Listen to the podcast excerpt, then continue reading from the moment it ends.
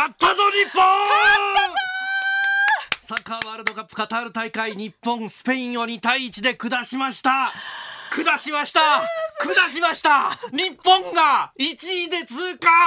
さあカタール読んでみましょう。スポーツライター飯尾敦さんです。飯尾さん！はい、勝った！こんにちはよろ勝ちましたね。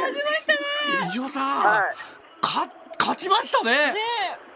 あのまあ前半どんなことかと思いましたけれど、まはい。あプラン通り後半勝負っていうのがねハマりましたね。うーん。雰囲気全然変わりましたか後半で？そうですね。あのまあもちろん堂安のゴールが入ったっていうのもあるんですけど、はい1点目。あのまああの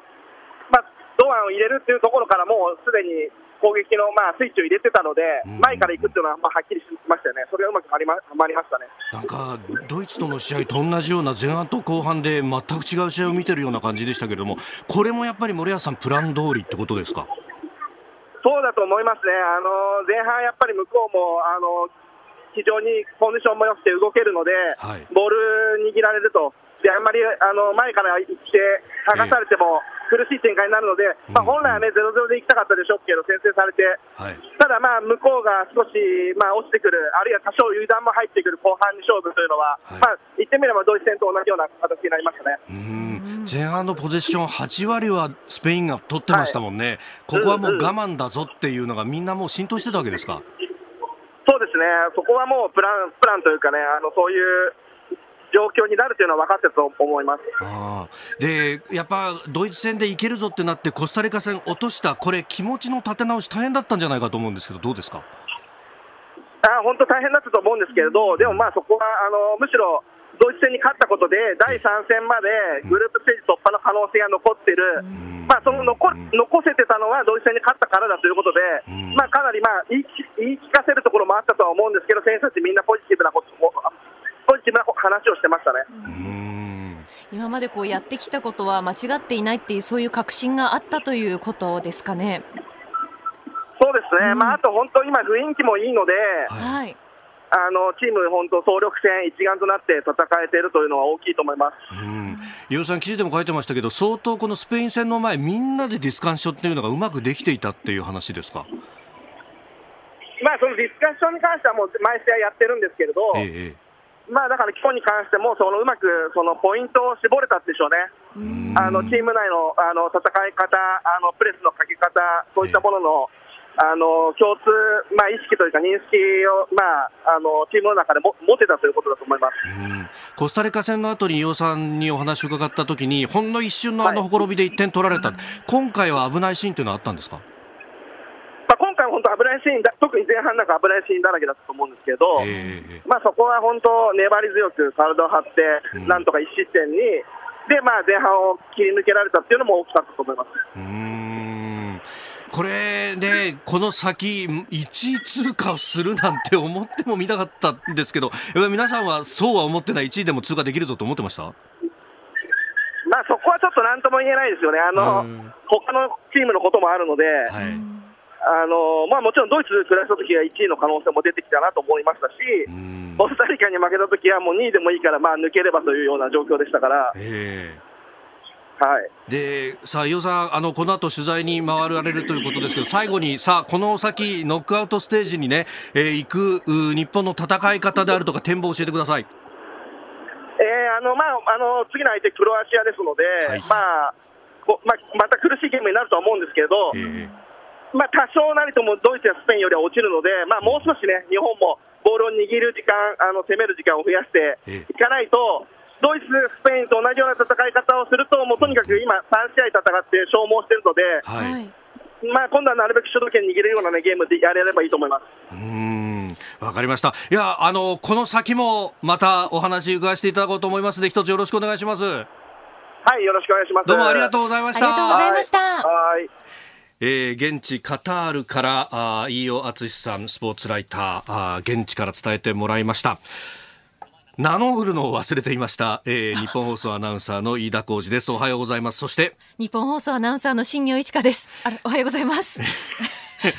えー、このね、サッカーワールドカップカタール大会、日本とスペインの試合は4時キックオフで、先ほど6時前に終わったということで、で、えー、そのですね、えー、模様というところ、まあ、現地カタールから、えー、スポーツライターの飯尾敦さんに伝えてもらいました。まあ、前半は1対0でスペインにリードされていたんですが、後半、えー、最初に三笘選手と、それから、えー、堂安選手が入った、その代わった堂安選手が、えー、同点ゴールを決め、そして先ほどね、えー、大泉アナウンサーのパブリックビューイングの会場の模様と、はい、の実況という形で、えー、お聞きいただきましたけれども、お2点目はあ田中碧選手がね、はい、えー、ちょっとお途中ビデオ判定みたいなものもあって、でも日本のゴールが決まったと。お2対1、そして最後はそれを耐えて耐えて、え守りきって、えー、スペイン相手に2対1で逆転の勝利をしたということであります、えー、FIFA ランキング7位の強豪スペイン相手に見事に、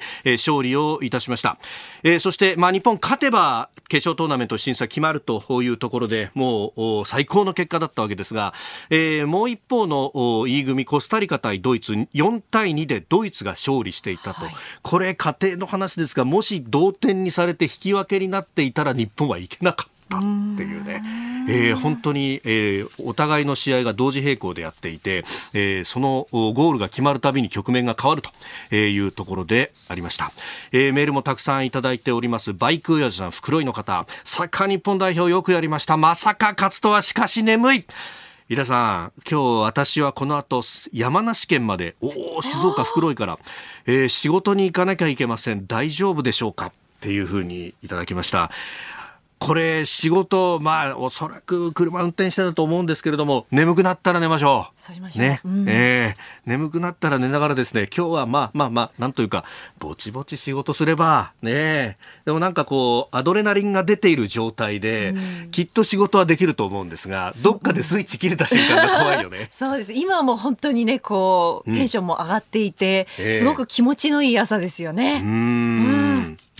えー、ということで、まあ、あのサッカー日本代表に対1でスペイン相手に勝ったと、まあ、この国内の興奮について、えー、先ほどね、上ちゃんの番組のエンディングで内田アナウンサーが渋谷で取材している様子も伝え、えー、つなぎましたけれども、はい、この後、えー、内田アナウンサーや、そして大泉アナウンサー、パブリックビューイングで取材中ということで、その辺のね、えー、模様も聞いていきたいと思います。あなたの声を届けますリスナーズオピニオン。この傾向ジアップはリスナーのあなた、コメンテーター、私、田新行アナウンサー、番組スタッフみんなで作り上げるニュース番組です。えぜひメールやツイッターで番組にご参加ください。その日本サッカー歓喜の瞬間と、えいうところ結構ね、えメールやツイッターでもいろいろいただいています。えー、大泉アナウンサーやっぱり持ってたねとか、レオンさんとかね。えー、本当ですね。ねえー、我々のテンション、そして名乗りすら忘れるっていう本当ですよね。いや、私たちもね、あの、ツイッターにもアップしましたけれど、あの、はい、パエリアを食べに行ったりとか。そうそう、スペイン料理をね。スペイン料理をね。食らってやりますよと。とかってね、言いながら、えー、で、今朝はですよ、カツサンドを食べながら観戦してました。そうだよね。スタッフがカツサンドを用意してくれて。そうそうそうそう。こういうこう、ベタな験担ぎみたいなものをね。ねいや、にわかのファンが何やってんだよって思うと思うんですけれども、まあ、乗っかっていこうよということでね。えー、えー、この後も、あの、内田祐樹アナウンサーね、渋谷で取材中、えー、つなげられればつなごうかなというふうに思ってます。また大泉アナウンサーにもね、その興奮の模様は後ほど伝えてもらおうと思います。さあ、あ今日のコメンテーターは外交評論家内閣官房参与三宅邦彦さんです。ニュースも動いております。えー、6時半頃からご登場。まずは公明党が反撃能力保有を了承、自民党と今日にも合意へという、えー、国家安全保障戦略など3文書改定についての話、そして6時50分過ぎニュース7時またぎは、どうなる中国ということで、江沢民元国家主席の死去、そしてゼロコロナへの抗議活動というところ、えー、さらに7時10分頃、おはようニュースネットワークのゾーン、ここではサッカーワールドカップスペイン戦を終えてサポーターの声はと、えー、大泉アナウンサーにも伝えてもらいます。えー、さらにはクワッド首脳会合、来年はシドニーで開催かというニュースが出てきています。えー、そしてこの国家安全保障戦略に関して最初に中国を記述へというようなことが出てきました。で、えー、最後スクープアップは、えー、三宅さんが先日出張されていた東ヨーロッパ、えー、セルビアにもね行かれていたということで、そのあたりの話も聞いてまいります。ここが気になるのコーナーです、えー、スタジオ長官は当然ながらサッカーの模様というものは間に合っていないというところであります。さああそのサッカーワールドカップ日本代表スペイン相手に2対1で勝った、その今あどういう状況に国内がなっているのか、えー、東京渋谷で、えー、取材中日本放送内田裕樹アナウンサーとつながっています。内田君。はい、えー、渋谷のスクランブル交差点の内田でございます。いやー、羨ましいよ。いいとこ行ってんな。はい、もうだいぶ空が明るくなってきたんですけれども、うん、えー、試合終了からですね、この日本代表コールがやむことなく行われておりまして、うん、もうどんどんどんどんとですね、うん、あの、JR 渋谷駅の方から人が流れ込んでくるというような状況でございます。まあ、皆さんですね、サムライブルーのユニフォームに四つ組んだりですとか、うん、まあ、日本の国旗をですね、うん、あの掲げていたりですとか、うん、はいまあ、もうそれぞれ皆さんですね、もう歴史的勝利を喜んでおります。おそうか、今、何人ぐらいいそうですか、そこ。ちょっともうね、数えるのが無理なぐらいですね、えー、あの正直私、うんうん、あの、ハロウィンの時に渋谷にこちら来た来たんですよ。はいはいはいはい。えー、その時とあまり変わりません、人では。あそう。じゃあもう、はい、信号変わっても渡りきれないぞっていうぐらいに。そうですね、あの信号が変わると、えー、うん、警察の方がですね、うん、蛍光色のテープを使ってこう、はい、あの人の流れを制御しているんですが、うんうん、えーと、行き交う流れ同士でこうハイタッチをしていたりとかですね、こうグータッチをしてこう喜びをですね、もう皆さんで本当全身で分かち合っているという、そんな状況です。なるほど、おなじみの光景が広がってるわけだ。そうなんです。まあ、結構これ、私びっくりしたのが、外国人の方が、たくさんいましてですね。へ一緒になって喜んでる。一緒になって喜んでいるというよりは、周りから写真撮ってますね。なるほどね、こんなこと起こってんだと。あの勝利の瞬間はどうでしたか？そうですね、あの私、えー、後半30分ぐらいにこちら、渋谷に着いたんですけれども、うん、その頃はまだ人がまばらで、あそう。少なかったんですが、まあ、もう、うん、あの最後の方はですね少しずつ人が集まってきて、うん、で結構、スペインに日本代表、押し込まれましたよね、シュート何本も打たれましたよね。そうだね。その度にですね、ゴンザ、えー、キーパーがですね止めるたびにこう歓声が上がって、そしてまた気がついてこう顔を上げるとまた人が増えてるなみたいな、なるほど。そんな状況でしたね。やっぱみんなスマホ見ながら、固唾を飲んで見守ってたみたいな感じなんだ。そうですね、もう残り10秒は皆さんでカウントダウンをして、おうおうおうまあ、あの日本が結局勝ちました。となった瞬間には皆さんで大きな声を上げて、うんはい、喜んでおりました。そしてそれがまだ30分後も続いているというわけだね。まあ、そうですね、ずっとずっと、どんどんどんどんこう、熱が冷めるどころか、うんうん、どんどんどんどん広がっているという、そんな状況です。なるほどね。で、これで、感染、センター街とかで感染した人たちも、どんどんそっちに流れていってるわけだね。そうですね。あの結構皆さん、まあ、センター街の方から来る方と、JR の渋谷駅から来る方で、もうスタンブル交差点、むちゃくちゃな状態でございますなるほど、わかりました、はい、取材続けてください、ありがとうございました。はい、ありがとうございました。ありがとうございました。気をつけて。えー、日本放送内田有紀アナウンサー渋谷のスクランブル交差点の模様、まあ、そのね、えー、後ろの声だとかを聞くだけでも、ね、すごいことになってるんだなと。伝わってきましたね。うん。まあねこれまだ試合が終わってから30分ぐらいしか経っていないということなんで、はい、まあ、この後ねそれこそあの渋谷の駅前とかも含めて号外も出たりするのかな今日はね。そうですね。ねいやそういうことになっていくんだろうなと。で、えー、この後もですねまたあのパブリックビューイングイングの模様などは大泉健太アナウンサー今まさに取材中ということでありますので、えー、聞いていきたいと思いますここが気になるでしたこの時間からコメンテーターの方々ご登場です。今朝は、えー、内閣官房参与外交評論家三宅邦彦さんです。おはようございます。おはようございます。よろしくお願いします。いや日本スペイン相手にね、もうこれは聞きましょう。そうがいかんか。本当ここで祝杯をあげたいぐらいだね。そうですよね。えーいや、本当ね、なんというか、興奮しましたね。興奮しましたよ。えー、さあ、そこで。はい、えー、一つ今日もよろしくお願いいたします。さあ、あのまず取り上げるニュースはですね公明党が反撃能力保有を了承ということで、まあ、これいわゆるその敵基地攻撃能力とかねいろんな表現をするものでありますけど自民党と今日にも合意へというニュースが出てきてます。いやまあそれは正しい方向なんですが、はい、あのあえてね言わせていただく立場があるから言いにくいんだけど、うん、これね、はい、1956年の議論ですからね。66年前の議論なんですよ、はい。ね、あの時からね基本的にずっと変わってないの。あのもちろん公明党だけじゃなくて他のね野党の人たちも、はい、だけどね一体なんでこんなことをもう66年間なんでこんなことする？少なくとも30年前ソ連が崩壊した後ね中国が出てくるのは分かりきった話なんだから、はい、なんでやらないの？とずっと思っていたんだけど誰も言えなかった。僕らも口があの言えば口あの唇寂しでねあの言えばでね、はい、でな。ぜ変わったかって簡単な話で、はい、ウクライナがあったからでしょ？ウクライナ。みんなウクライナで目覚めたわけでしょ？うん、だったらまあそれは66年間で出たのかもしれんけど、はい、これってねあの安保政策のパラドックスっていう言葉があるんですよね、はい、つまり安保政策があまりにもこううまくいくと、ね、空気みたいだから、はい、誰も感じないわけよ、ね、だからそのいろいろなあ手段特に攻撃的な手段も含めてその手段の必要性自体を感じなくなる。これが安保政策の安保のパラドックスと私が勝手に呼んでるものなんだけれども、それはまさにようやく破れたという感じですよね。ですからこれあのこの反撃能力を了承したことが物事のあの終わりじゃなくて、はい、これ始まりなんですよ。ね、この後じゃあ多い能力を持つということについてみんながタブー視しなくなったんだったら、はい、じゃどのような形でどのようなところにその抑止力を持っていくか、矛先をね、それによって一番最も効果的に抑止できるかというね、はい、今までその議論が全くないまま、えー、敵基地攻撃能力けしからんってそれでは議論がなかった部分をようやく始められるという意味では良かったと思う。だけど66年間じゃ、はい。皆さん何をされていたんですかと。もし66年間でやってきたことが正しいというなら、はい、ここで了承しないでよと。うんうんうん。ね、筋通してよ、ね、今までの筋を、ね、でも通せるんだったらそれは状況が変わったとはいえですよ、えー、やっぱり今までのあの安保の政策があまりにもうまくいったことの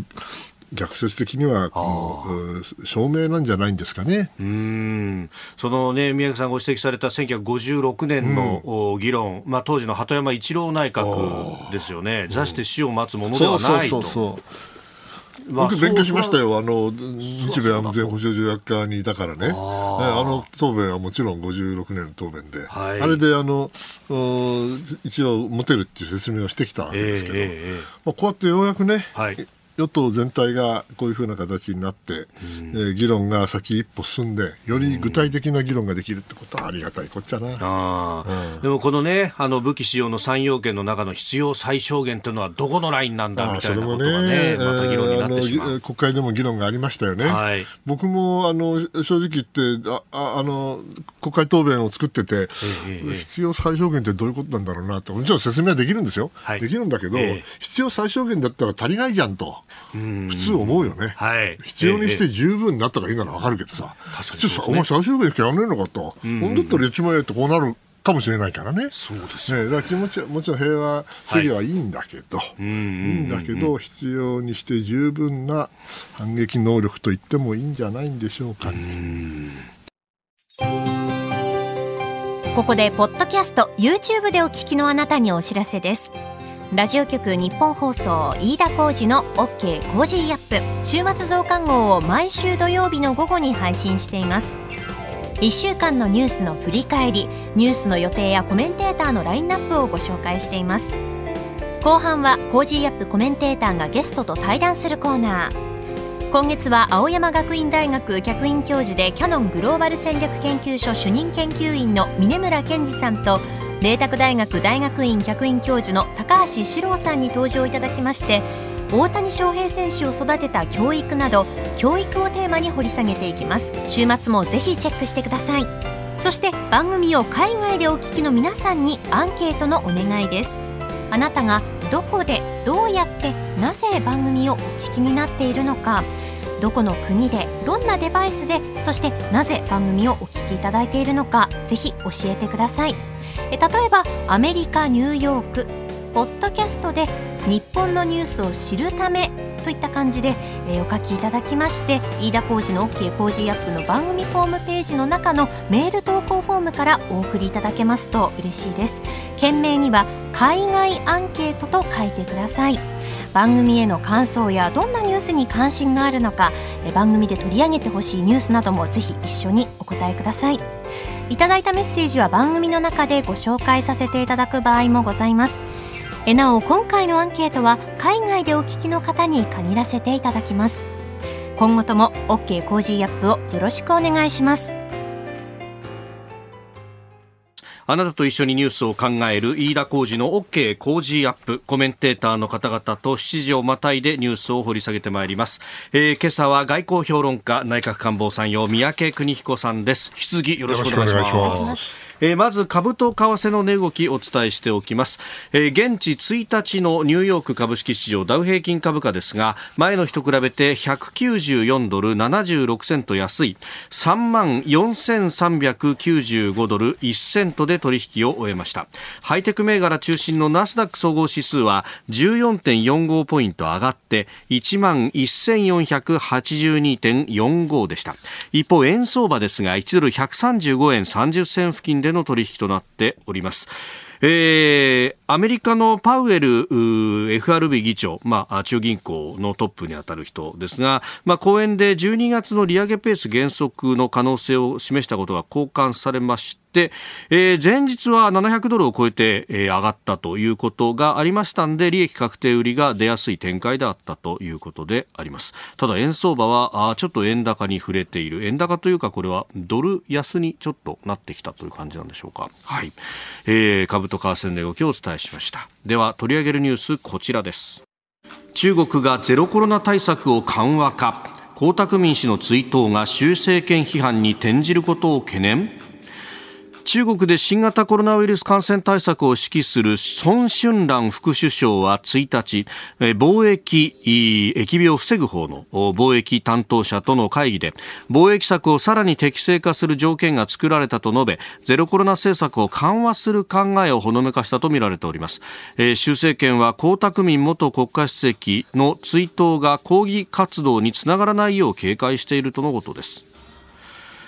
えー、今月6日ですから来週の火曜日になりますがあ午前中に江沢民氏の追悼大会を北京の人民大会堂で行うと、えー、国営新華社が報じているということであります。はい江沢民さんっていうとね、はい、えもともとは無名の人だったですよね。無名の人。えー、1989年の天安門事件が6月4日に起きて、はい、その後大混乱になりましたよね。えー、その後結局、鄧小平さんは次のリーダーとしてね、はい、当時のリーダーはもうちょっと甘すぎると、学生に。はいえー、だからあ、じゃあどうしようかな、どうしようかな。江沢民が上海にいるわいなと、まあ、もちろん実力のある人だったとは思いますよ。で彼がポーンと、はい、あの北京に来たわけですよね。ですからその意味ではあの決して学生のために何かやった人でも何でもない、国民のために何かやったかというよりはむしろ天安門事件後の中国を立て直そうとした、しかも厳しい形でね、はい、そういう私はイメージなんですよ、間違ってるかもしれないけど、だとしたらね、はい、この江沢民さんの追悼というのは、集会は、それは人民大会堂の中で、えー、ね、えー、共産党員がみんな集まって、はい、それはもちろん昔の親分だし、ね、それはあのあ国家主席だったわけですから、それはやりますよ。えー、だけど、それがその江沢民派と言われるような人たち以上にね、はい、一般国民のその例えば塩恩来さんが亡くなった時だって、はい。ね、これ第一次天安門事件っていうのは、えー、やっぱりみんな自然発生的に人が出てきたわけですよね。そういう人徳といったら失礼だけども、えー、そういうものがあるのかなちょっと違うんじゃないかな。つまり逆に言うと、うん、習近平さんからすれば江沢民派の人たちが、はい、ね、党内で、うんこの習政権の批判に転じるってのはこれ困るんだけどそれはもう相当程度封じ込めてるんじゃないんですかね。うん、で実際にもう、党大会でも出てこれなかったわけだから相当体悪かったんだと思うんですよね。はい、だとしたらむしろその一般国民学生とかそのコロナのゼロコロナ対策であの頭にきてる連中ね。怒ってる人たちにその習近平さんの恐れっていうのが、はい、江沢民の追悼でもし一般国民に同源の日のように批判が広がっていくというんだったらばそれはちょっと違うかなっていう感じもしないでもない。あこの2つは結びつきそうに見えるけど、えー、そうは結びつ結びついたらこれ大変なことなんですけどね、えー、だけども、そのような感じはどうでしょうかねと。でそのゼロコロナの時もこれも面白い。確かにあの関係者がね、はい、これから、えー、貿易先を策をさらに適正化する条件が作られた、まあ、要するに日本語に翻訳すると、はい、やもしかしたら緩和するかもしれんと、まあ、それはねあれだけあの、うん、批判が高まりゃそれはやるでしょう、うん、えー、でそれは当然なんだ。もっと前からやりたかったけど、はい、党大会の前なんかできるわけないし。なるほど。で私に言わせればねこれも根拠があるわけじゃないけどね、うん、なんであんなにあのゼロコロナやってたかって言ったら、はい、あのあのコロナをゼロにしたいだけじゃないと思うんですよね。副次的な効果としてロックダウンをする、そして各各個にあの家入ってっちゃうわけですよね、検疫だなんだと称して。そうですね。だから何でもできるんですよ。はい、ですからね、相当あの批判勢力の目をみたいなものを詰める。積むためにもねあの政策っていうのは絶対必要だったと思ってるんですだからあのあれだけ評判が悪くても続けたんだろうと私は思っているので、はい、その意味では仮にあのこれからある程度緩和されるとしてもね、はい、絶対にそのゼロにはならない。ゼロコロナのゼロってことはないと私は思います。そうなるとねやっぱり今回は学生が騒ぎました、はい、そして、えー、これはやばいと思って現場の人たちが、まあ、僕はビデオしか見たことないけども、あだだとそれじゃあもうちょっとこれあのやめるわと、ね、やめられるわけないでしょとあんな末端のあんな申し訳ないけど、あの下級の管理管理職の人がね、はい、それは決められないからだって親分が言ってるゼロコロナをですよ、えー、やめますなんて言えるわけない、だから逆に言うと、それはある程度準備をしていたのかもしれません、つまりあそこで学生が騒いでる、あそこでもっと弾圧なりするなり厳しいことを言ったら、ますます学生は騒ぐ、はい、そうすると、余計なところでもうあの油火に油を注いじゃうと、だったら、ああ、分かった、分かったと、ね、あじゃあもう言う通りにするわいなと言って、ばーっとみんなの顔写真を撮ってだ。ね、それであのいつか報復すりゃいいわけですよ。ああ、なるほど。当座はまず、当座はね、ガスは抜いて、はい、ね、それであのもう火また爆発しないようにすると。そうすればですね、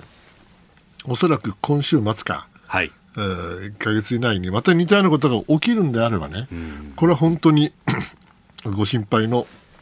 習近平批判に転じる可能性はあるかもしれないけども、えー、おそらくね、そうじゃないかもしれない。つまり、天安門事件の時だって、はい、あれは別にあの自然発生的に出てきたものでは僕はないと思ってますからね。あれはやはり政権の内部で、やはり学生の言うことにも一理あると思っている人が、一理も二もあると思っている人たちがいて、それが陰に陽に支援をしたからこそ、これ、あれが、あの事件が起きたわけですよ。だから、2回目の天安門事件、まあ、3回目ですよね、それが起きるかと言われればね、はい、それは相当厳しい、えー、あの圧力がある中で、そんなものを今回はできないんじゃないかなっていう気がしない。でもないですね、まあ、あの当時よりも監視システムとかも相当いろいろあります、ね、そうですよ、圧倒的に、まあ、締め付ける方が強いですから、IT 技術もあるしね。ねさあニュース7時またぎ三宅さんと話していきますが中国のゼロコロナ政策そして江沢民、え元国家主席が亡くなったというところで江沢民氏の評伝みたいなものは、まあ、昨日の紙面とかでね、結構こう出ておりましたけども三宅さん一、回だけ会ったことある会ったことあるんですか？あったっていうか、まあ、僕が会いに行ったわけじゃなくて、実はあの30年あ20年前か。20年前。2002年、はい、日中国交正常化30周年の時に私は大使館で広報文化担当だったわけ。おでね当時はね、はい、あのすごい、えー、もう千客万来だったんです北京は。それであのグレーってバンドがあるじゃないですかすげえ、はい、それから浜崎あゆみさんとかね、はい、いっぱいガクトとかみんな来たわけよ。あその30周年記念のイベントで、でコンサートやったわけ。ほうほうほう。ほうでなぜか知らないんだけどもとにかくグレーの4人が江沢民さんに会いに行くっていうのが入ったのよ。で僕は知らなかったんだけど、まあ担当ですからね。ついてった。わけですもんね。ついてったらね、まあとにかく。江沢民さんがグレーを知ってるかなとまずちょっと不安だったんだけど、まああの一応ね、えー、知ってましてね、それでまあ歓談してるんだけど最後にね、はい、グレーの4人がものすごいかっこいいねあのギター、うん、カスタムメイドの、それをねあげるわけ。それでおーってね習近平さん習近平さんじゃないや小竹さんが見てるのを見て、はい、なんか分かってんのかな このギターの価値がとか。もう、まあ、あのそんな話があった。どうでもいい話ですけど、ね、いやいやいや。いやだから、うん、あのすごい印象には残ってるんですけども、まあ、先ほど申し上げた通りあの、はい、この人の役割っていうのはやっぱりつなぎの役割だったですよね。やっぱりあの天安門事件で、はい、荒れた中国をとにかく立て直して、えー、そして抜擢されて頑張った、えー、その後胡錦涛さんにバトンタッチするんだけど結局、まあ、貧富の差はやっぱりしっかり是正できなかったしやっぱり強権になっていったという意味では、はい、歴史的な役割を果たした人だろうなとあまあね、あの当時、その天安門事件の後、鄧小平氏の、まあ、鶴の一声みたいなところで引っ張り上げられたと。まあ、だから、それはあの、ね、自民党でもあったじゃないですか、危機があった時には、はい。ええ。えおそらく密室だろうと思うけど、あバッと決まったわけですよ、それはそれでいいんですよ、ね、政治的にはね、はい、ただ、それが彼のような人が、その国民的な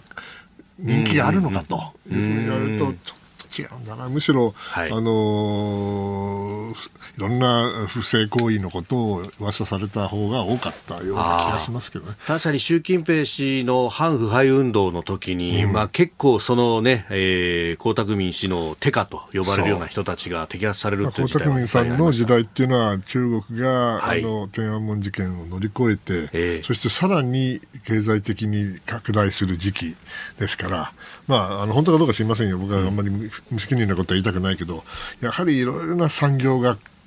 大きくなって、はい、ね、それに連なる人たちがいたと言われているわけですよ、本当かどうか知らないよ、知らないけれども、その意味ではあのあまり国民からすると、あの自分たちの権利を守ってくれる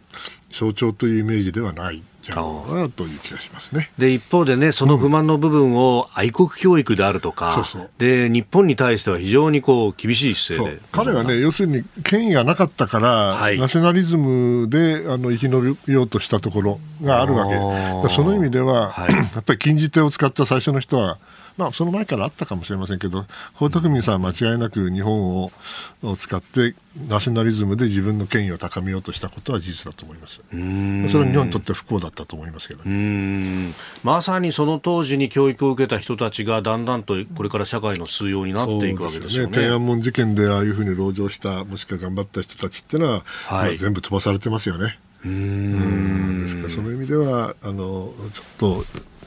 簡単には評価しにくい時代ですね、江沢民さんの時代というのは。これはしかし歴史の皮肉で、その時に学生のまあ側に非常に同情的で、そして総書記解任を体を張って止めようとしたのは、習近平氏のお父さんだった、そう集中君氏だった。何やってんの、習近平さんって言いたくなる時もあるわね。おはようニュースネットワーク。さあまずはサッカーワールドカップカタール大会12日目を迎えました E 組の日本代表は、えー、今日の午前4時からの試合、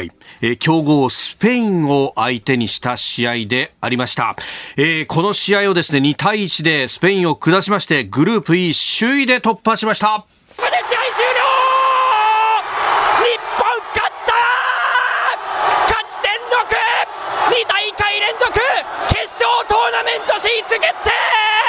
えー、日本国内のパブリックビューイングの模様をまずお聞きいただきましたが、いや、すごい盛り上がりだった。いやいや、一番興奮してるのはアナウンサーの人ですよね。さっきあのインタビュー聞いてたら、はい、本人たちは冷静そのものね。だからね、本当に日本の、僕は素人ですけども、日本のサッカーの実力って間違いなく上がってるなと。今回、これはあの、ドイツとかスペインに勝ったのは決して偶然じゃない。という印象を持ちましたね。それだけの冷静な準備と、もう周到な、うん、そしてゲームをちゃんと冷静に自分で見てましたよね、すごいなと思いました。前半の押し込まれぶり8割は相手にボールをポゼッションされていた、うん、そこから、えー、逆転という形になりました。で先ほどですね。日本放送に出演されました現地カタールで取材中のスポーツライター飯尾敦さんのレポートもお聞きいただきますまあ、本来はね、0-0でいきたかったでしょうけど、先制されて、はい、ただ、まあ、向こうが少し、まあ、落ちてくる、あるいは多少油断も入ってくる後半に勝負というのは、はい、まあ、言ってみればドイツ戦と同じような形になりましたね。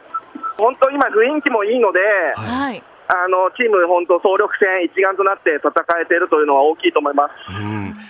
えー、前半からまあ後半の始まりのところで、えー、三笘選手、堂安選手をまず入れて、えー、そしてその変わった堂安選手が同点ゴール、うん、で、えー、さらにえー、田中碧選手が、えー、逆転のゴール2点目のゴールを決めたと。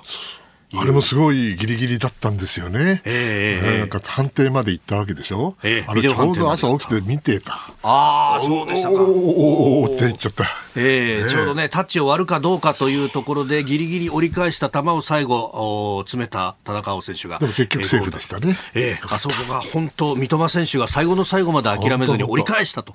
いうところでありました。えー、そして日本はですね、これまで一度も勝ったことのないドイツ、そしてスペイン相手の2つの金星を挙げまして、コスタリカには敗れたんですが、グループリーグを2勝1敗勝ち点6、えー、過去7度のワールドカップで最難関と言われましたこのグループ E を下馬評を覆す首位で突破をしたということでありました、えー、これで日本は日本時間の今度は6日、えー、午前0時から、えー、史上初のベスト8進出をかけまして F 組2位で前回準優勝のクロアチアと対戦ということになります。さあ都内パブリックビューイング会場どういった盛り上がりだったのか日本放送大泉健人アナウンサーです。大泉さん。おはようございます。おはよう。日本やってくれましたね。いいところに行ったね、取材に。やっぱり持ってましたね、私は。えそれはさておきですね。ぐいぐい来るね、本当に。はい。あのー、今日は東京タワーのふもとにある、500人以上が収容できるパブリックビング会場に取材に行きまして。ええええ。はい。で、えー、まあ、映画館のスクリーンのような大きな画面が3つある会場で、えー、あの壁一面にですね映像が流れていたというところで、はい、まあ、ファンの方々が応援していたんですが、あの先ほど飯田さんの話にもありましたけど、前半終えて、はい、かなりこう押し込まれたというところで、えー、あのハーフタイム中はですねファンの方も、はい、やっぱりスペイン強いなと、で頭を抱えて、えー、かなりあのトイレに立つお客様もですね足取り重かったんですが。あの後半6分に田中碧選手が逆転ゴール放ちましたけれども、はい、この時あの VAR ありましたよね、えー、VAR の時間が、ねはい、この時はですねもう、あのゴールかそうでないかというのを、皆さん立ち上がってですね、うん、でスマホを構えてその映像を撮りながら、頼むからゴールであってくれと手を合わせながら、えー、祈るそんな表情もかなりこう印象的でしたね。あいや、はい、後半になって2枚変えてきてそしたらもう後半3分ですよね。いきなりこのまず堂安選手のね。ねゴールでって、はい、やっぱ雰囲気は全然変わった？全く変わりました、ただ、あの堂安選手、ドイツ戦のゴールもありましたので、うんうんうん、堂安が堂安選手があの出てきた段階で、かなりそのパブリックビューイングのファンの方は、こう期待を込めて、堂安頼むぞと大きな拍手を送っていまして。で堂安選手が決めて、もう狂気乱舞になったんですよね、もうお祭り騒ぎで、うん、あのその後にすぐ田中碧選手の、まあ、ゴールがあって、はいもう、あの、なんというんですか、こう、このままドイツ戦の時のように、絶対勝ちきるんだぞと、あの、カタールとこう何か一体になるようなパブリックビューイングの雰囲気がありました。いやでもそれで2対1で日本がリードしたその後は本当スペインは攻め込んでくるし、はい、で後ろでやってるドイツ対コスタリカの試合のいかんではこれ日本引き分けたりなんかするとひょっとしたらいけなくなっちゃうかもっていうような結構ねこう気持ちもやもやするというか、心臓は静かみになるような感じだったんじゃないですか。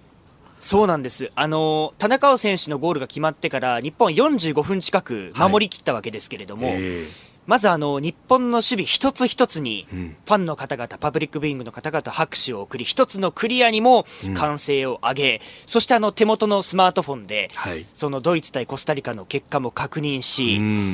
であと10分くらいを切ったところでですね、い、よいよだということで、あの私を含めまして皆さんもそわそわしだしてですね、席を立ったり座ったりを繰り返してうん、あとスマートフォンを構えてまた動画を撮ったりという様子でしたね。しかもね、はい、やっているこの会場というかスタジアム所在地はドーハ、うん、やっぱりこう最後の最後までっていうのは我々日本人はあの93年を思い出してしまうよね。そうなんです。実は会場にそのドーハの悲劇を生で見たという50代男性の方がいらっしゃいまして。ほうほう。で当時のユニフォームを着て今日は応援していたそうなんです、ね、当時のユニフォームを着て。そうなんです。まあ、あの、当時のユニフォームを着て、あの時の気持ちを忘れずにということで応援していたそうなんですが、うん、あの、まあ、勝利の瞬間は、えー、ドーハの奇跡をまたドイツ戦に続いて見られましたと、感動ものですと話してまして、まあ、その方、実はあのカタールに行く予定だったそうなんですが、急遽取りやめて、日本でのパブリックビューイングを選んだということで、もう本当、感無量という、そんな表情が印象的でしたね。なるほど、まあ、はい、本当ね、日本サッカーにとっては、まあ、ドーハっていう地、その印象ってものもね、あの前に森保監督にインタビューさせていただいた時も、ドーハの悲劇からドーハの関係って、森保さんもあの時ピッチにいたわけだもんね。そうなんです、まあ、ですからそのファンの方も、その森保さんの当時の思いというのも、うん、あの分かっているでしょうから、相当嬉しかったでしょうし、あとはあの試合終了の瞬間は、もう会場500人以上のサポーターがみんな抱き合って、で3、4分近くですね、この日本コール、拍手と日本コールが鳴りやまなかったという、大盛り上がりでしたこれ、さすがにもう今は人、閑散という感じですか。もう今、あの私、パブリックビューイング会場の外にいまして、ええ、で東京タワーの下で、うん、えー、冷たい風を受けながら、えー、曇り空のもと、なるほど。ほてった体を冷やしております。まあね、みんなこれから仕事に向かうわけだもんね。はい、え。ー、そうなんです。いやいや、はい、本当、大泉さんも。現実に戻るという感じで。現実に戻るという感じで、夢から覚める感じで。ええ。えー、取材ありがとうございました。まあでもね、これでまた次も試合が待ってるということだから、えー、これから先も取材続けてください。こうなったらベスト8まで行ってほしいですね、絶対ね。ねありがとうございました。はいはい、ありがとうございました。えー、日本放送大泉健人アナウンサー、東京タワーのふもとにありますパブリックビューイング会場の模様を伝えてもらいました。いや朝早くから大興奮という方もね。えー、夢じゃないんですよ、これね。夢じゃない。ね本当なのよね。うん。さあそしてもう一つ用意していたニュースなんですけれどもうん安全保障に関してですがクアッド日本アメリカオーストラリアインドの連携の枠組みですが、えー、今年日本で東京で開かれました。来年はシドニーで開催かということがオーストラリアの新聞で報じられております。まあ、来年、シドニーでやるってことは、もうこれが定例化していくということで、大変いいことだと思うんですよ、第一に。第二にいつも申し上げていることですけど、クアッドっていうのは決して軍事同盟ではないわけです。はい、クアッドというのはインドを関与させる。でなぜインドを関与させなきゃいけないかというと、インドはもう、えー、あの非同盟の、もともと非同盟の国ですし、はい、独立した強いインドということしか彼らの頭の中にはないわけだけども、その中で、じゃあ同盟じゃないけれども、我々と一緒にやれるかというと、それはやれる。中国のことを懸念してるからね。だとすると、今できることはインドさんよ、はい、ね、我々と一緒にまあ行動しましょうよと、ね、それであの間違ってもロシアのね、ウクライナ戦争の時みたいに、まあ、今もやってるんだけど、はい、間違ってもロシアの石油を買ったり中国の中国と何かあった時に中国のことをなんかあの、えー、支持したり、ねえー、支援したりそういうことはまさかないですよねという意味でもインドを関与させることによってインド側がしかるべく対応してもらって間違っても向こう側には行かないようにと。いうのがクアッドの意味なんですが、こうやって定例化をしていくとね、はい、それがより固くなっていくと。いうことでしょうし、場合によってはもう少し多くの国が入ってくるかもしれないと、それはあのそれで将来のことですけども、はい、大事なことだろうなと思ってます。さあ、そして来週ですが、コメンテーターの皆さん、5日月曜日、ジャーナリスト須田慎一郎さん、6日火曜日、ジャーナリスト長谷川幸宏さん、7日水曜日、ジャーナリスト佐々木俊直さん、8日木曜日、ジャーナリスト鈴木哲夫さん、9日金曜日、評論家宮崎哲也さんです。え地上波日本放送はもちろん、ポッドキャスト、YouTube、ラジコ、タイムフリーなどでもチェックをお願いします。そして同じく、ポッドキャストで配信しているプログラム、日本放送報道記者レポート2022のお知らせです。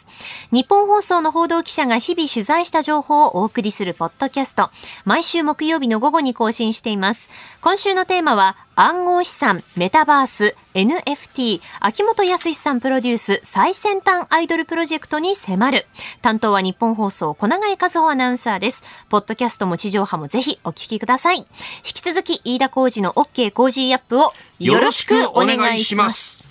続いて、教えてニュースキーワードです。新たな国家安全保障戦略最初に中国を記述へ。政府は年末までに改定する国家安全保障戦略で地域の安全保障上の課題として最初に中国を記述する方向で調整しています。9年前に策定した戦略では北朝鮮が最初でしたが新たな戦略では最初に中国を次に北朝鮮を記述しそしてウクライナへの侵略を続けるロシアについての記述を新たに加える方向で調整を進めているということです。やっぱり宮家さん、9年前とはもう情勢一変ですか、ま、違いますよね、まあ、9年前はとにかく国家安全保障戦略を作ること自体に、それだけ大きな意味があったわけですよね、はい、それまで日本のあの防衛安保政策っていうのは、まず予算があってね、はい、最初に予算。予算があったり、その中期、うん、中規模があったり、はい、中規模があったりはい、戦略がないのよ。だから本来は戦略を作って、はい、それで対抗を作って、で、あの、中規模を作ってよ、各年度の予算ってこうなるはずなんだけど、はい、それがまあならない不思議な国だったんですけど、ようやくまあできた、えー、それが9年前ですよね。で今回ね、あのまあ、今、最終的な文言を詰めてるところでしょう。僕は詳しくは知りませんけれども、えー、まあ、方向性としては、これがあの方向性としては正しい方向だろうなと思いますね、まあ、一部言う人言う人がいるかどうか分かんないけど、アメリカもね、はい、今もう完全に中国を最初なんですね、まあ、あの一時はロシア、中国等と言ったり、はい。まあ、いろいろな言い方あったんだけど、最近はもう、ロシアの力はもちろん戦争やってるからけしからんのだけども、えー、力は落ちていくけども、中国の力はどんどんこれまで伸びるという前提で、中国を最優先しているということがあって、ほら、アメリカの追随だっていう人もいるのよ。だけどね、えー、僕はちょっとそこ違うのね。違う。僕はね、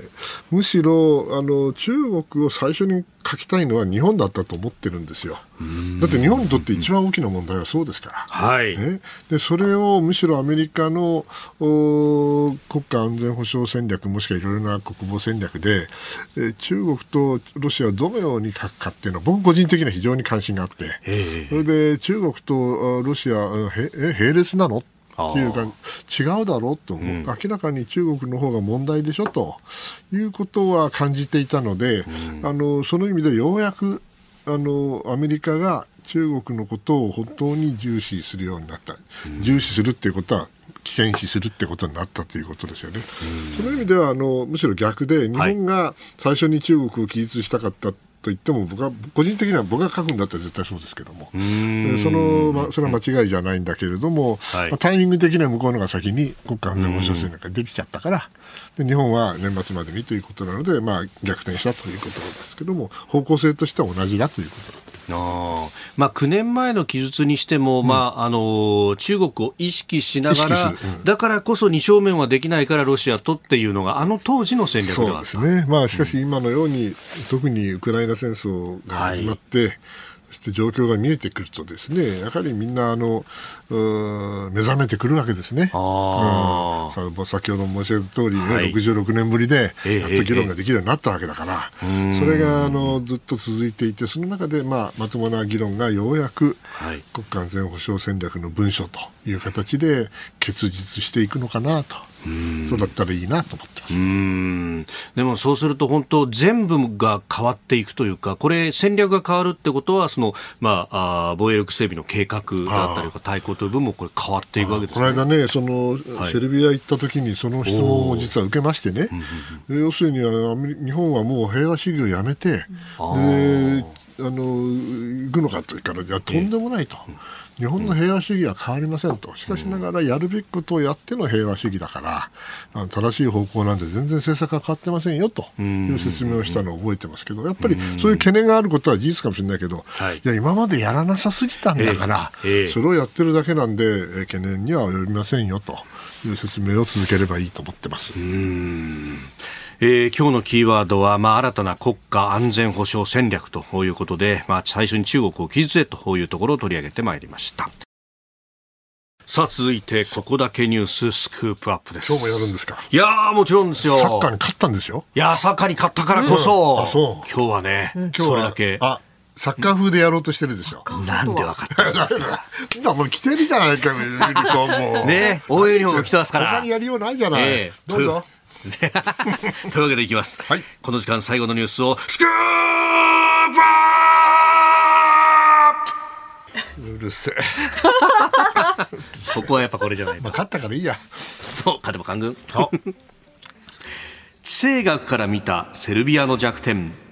セルビアはバルカン半島の中央に位置する国ですが、えー、今回はモルドバとセルビアの出張からお帰りになった、えー、今朝のコメンテーター宮家邦彦さんに地政学から見たセルビアについてお話を伺います。あのこの2つの国はね、モルドバとセルビア、はい、両方とも行ったことない国だったんですよ。行ったことない国では、必ず私は、はい、あの軍事博物館に行く。軍事博物館ですか、うん、軍事博物館に行くと、その国がね、どの国に攻められた、はい、どの国を攻めていった、どのようにして自分を守ったかと。これ歴史的に全部地図が出てるんですよ、どこもね。それが見るのが楽しくて、はい、それで行ってきたんですが、まあ、結論から言うと、モルドバっていうのは、はい、えー、まあ、ちょっと地図が、ね、今手元にあるあるんですけど皆さん ご覧になれないの残念ですけど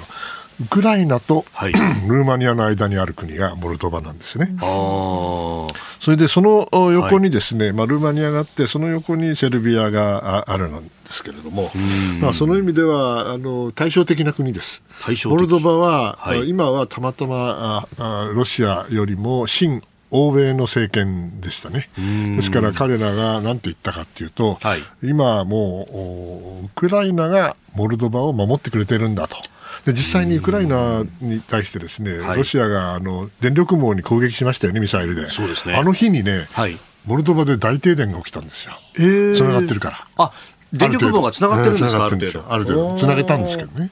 それに比べると、セルビアというのは、はい、うんロシアに近いんです。それはいろんな理由があるんですが、まずスラブ系であるということ、から、まあ、あの東方教会の正教。ですね、オーソドックスですね。はい、えー、という、まあ、違いがあ似たところがあるんで、はい、今はどちらかというとロシアに優しい国なんだけど。さらにセルビアというと、はい、まあ、一昔前のえー、コソボのね、えー、大惨劇があって、はい、そして、えー、えー、NATO に攻撃をされて、はい、でミロセビッチさんはあんな形でこう断罪されたわけですよね。まあ、ですから、行くまではね、もうちょっとセルビアってどんな国なのかなというイメージを持っていた、専門じゃないもんですから。えー行って分かったのはね、はい、これセルビアってすごい、要するにあそこの首都はどこかってベオグラードですよね。ベオグラード。ベオグラードっていうのはこれ昔のユーゴスラビアの首都でもあった。はい。でもね、セルビアの長い歴史を見るとですね、はい、2000何百年あるんだけど、ユーゴスラビアの、ユーゴスラビアの、ごめんなさい、あの、ベオグラードのね。ベオグラードっていうのは、はい、ドナウ川と、はい、えー、セワ川かな。この2つが合流する地点の丘にですね、はい、ものすごい城壁が残ってるんですね。それはね、2300年前からあるわけ。2300年前。ローマ,、うん、ローマ時代ローマ時代から。そういう、その、まあ、ある意味では、あの歴史的な街で、ユーゴスラビアってたまたまつい最近の話なんですね。でそれでローマ時代があってで最終的にはオスマントルコが来るんだけども、はい、セルビアっていうのは内陸国家で陸上国境しかないわけです。あ海に面してるわけじゃないですね。日本みたいに守りやすくないの。ですから必ずどっかから来るわけね、うん、で歴史的な脅威はどっかっていうと、はい、まあ、ロシアという陸軍国があるけど、まあ、ロシアとはそんなに悪くはなかった。だけども、一番近いのは、直近ではあれですよね。オーストリア・ハンガリー帝国。要するにそのキリスト教の中でもカトリック系ね、はい、えー、があのにやられてきてるわけですよ。あ北からカトリックの圧迫があるという。圧迫がある。そしてそこは正教ですからね、はい、やっぱ違うわけですよね。さらに南からは何が来るかというと、オスマン朝が来るわけ。オスマン帝国が来る。これイスラムですからね。はい、そしてね、バルカン半島ってのはまさに北はカトリック、はい、それから南はイスラム、それであの東の方からロシアが虎視眈々とと、こういうところで、はい、そのまあ、ユーゴスラビア自体もチトーさんが、そのユーゴスラビアのこの地域の独立を守るためにね、はい、ロシアとは一線を画すという、ソ連とは一線を画すという意味で作った国ですから。そうなるとね、このセルビアっていうのは相当あの歴史的にも苦しい悲劇がいっぱいあったっていうことが分かってですね、うんこの弱点というかあ難しいところでよく生き延びてきたなと。えー、すごいいろんな知恵を学んできましたね。まあ、そして意外とあの物価安いしね、はい、あのいいところでしたよ。本当に楽しかった。ただまあ交通の便がね、はい、結局あのイスタンブールから。ああなるほど。イスタンブール行ってでモルドバに行って、イスタンブールに帰ってきてでまたセルビアに行ってそれでまたイスタンブールで帰ってきてで日本に帰ってきたモルドバとセルビアの間の直行っていうのがなかなか便があったのかもしれませんけど見つかりませんでした。いいのがね。なるほど、えー、それであとはもうあのルーマニアをあの横断すればいいんだけど、えー、おそらく20時間ぐらいかかるんじゃないかなまあ列車はかかりますもんね。これ車で行ってもダメだ、ね、あまああのそれこそね第一次大戦の時の話なんかでそうですよ、ね、えー、あのヨーロッパの火薬庫なんていうふうに言われるあれサラエボでしょ？サラエボってのは今、ね、あのボスニア・ヘルツェゴビナにあるんですよ。セルビアの隣。隣。今回行けませんでしたけどね。でそのボスニア・ヘルツェゴビナの北、はいにあるのがクロアチア。クロアチア。クロアチア。今度、日本代表がサッカー戦うのがクロアチアです。行けなかったけど、今回。残念ですけども。でも、それだけ民族も宗教も入り乱れるような、ね、そうなんですよね。クロアチアはこれカトリックでしょ？はい。イタリアに近いですからね。ですから、そこはまた微妙なんですね。セルビアとの関係も。だからね、陸続きっていう国がどんなに大変か。はい。ちょっと気抜いたら入ってくるわけだから。いとも簡単に、ね、ウクライナもそうですよね、ロシアが、ね、いるから。いとも簡単に入ってこれなかったのはよかったけれども、えー、陸上国境っていうのはあっという間に超える超えるわけですよ。そういう意味ではねあのやっぱり厳しい地政学的に厳しい地域に生きて生き延びてきた人たちっていうのは、うん、それなりにあの重みのある、はい、歴史を持ってるなと